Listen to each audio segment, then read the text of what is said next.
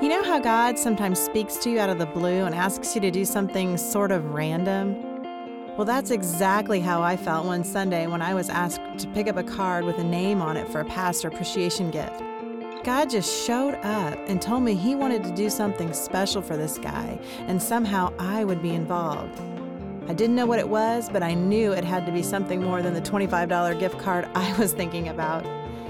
At that moment, I knew I was about to be pushed outside of my comfort zone. Boy, I had no idea. Two days later, I had this doctor appointment, and my wife was with me.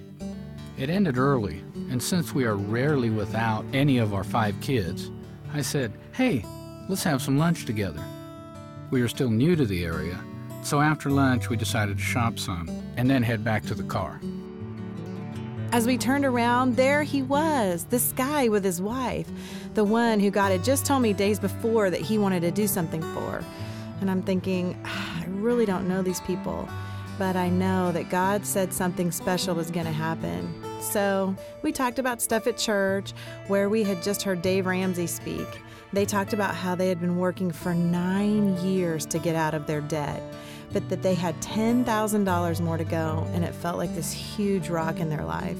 He said, As soon as we're out of debt, we want to adopt.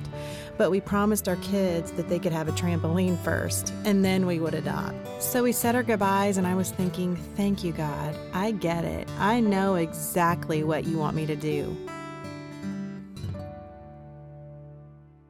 We got in the car and I was so excited. I said to my husband, I know what we need to do. Let's go buy them a trampoline. Uh, well, uh, why don't we just give them $10,000? What? Are you serious? Honey, we can't just give people money like that. Money changes things and does weird stuff to people.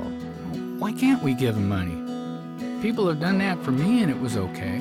Besides, we have it. Listen, all I know is that when I heard them speak, I heard God say in a very clear way, Take away their debt. I had to think about it for a second. Giving away $10,000 had never crossed my mind.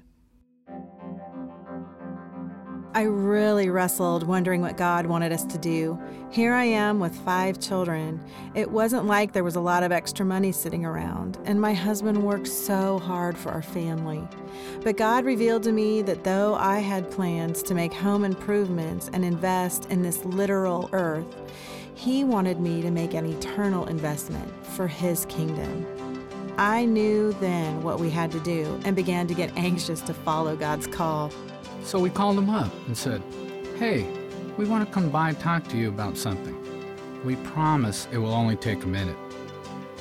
When we drove up, though, we could tell they weren't sure about what to think of us. Were we going to sell them something or what? So I just kind of blurted out, Lance, Amy, we don't really know how to say this, but we just want to give you $10,000. We told them that there are no strings attached, that God just wanted to bless them, Oh, and we also told them don't act weird around us around church and don't tell anyone it was us. As I stood there, I'm thinking, wow, what a tremendous thrill and total joy. Not just to be giving someone money, but to play a part and be included in the secret plans of the God of this universe. The giving part of the story was fun, but that was just the beginning. In less than a year, God led Lance and Amy to adopt a beautiful baby girl named Malaya. And because God wove Lance and Amy's life into ours, we welcomed our ninth child, Olivia Grace, born April 21, 2008, into our family. But this story, this just keeps getting better. And to think, I was thinking of a $25 gift card.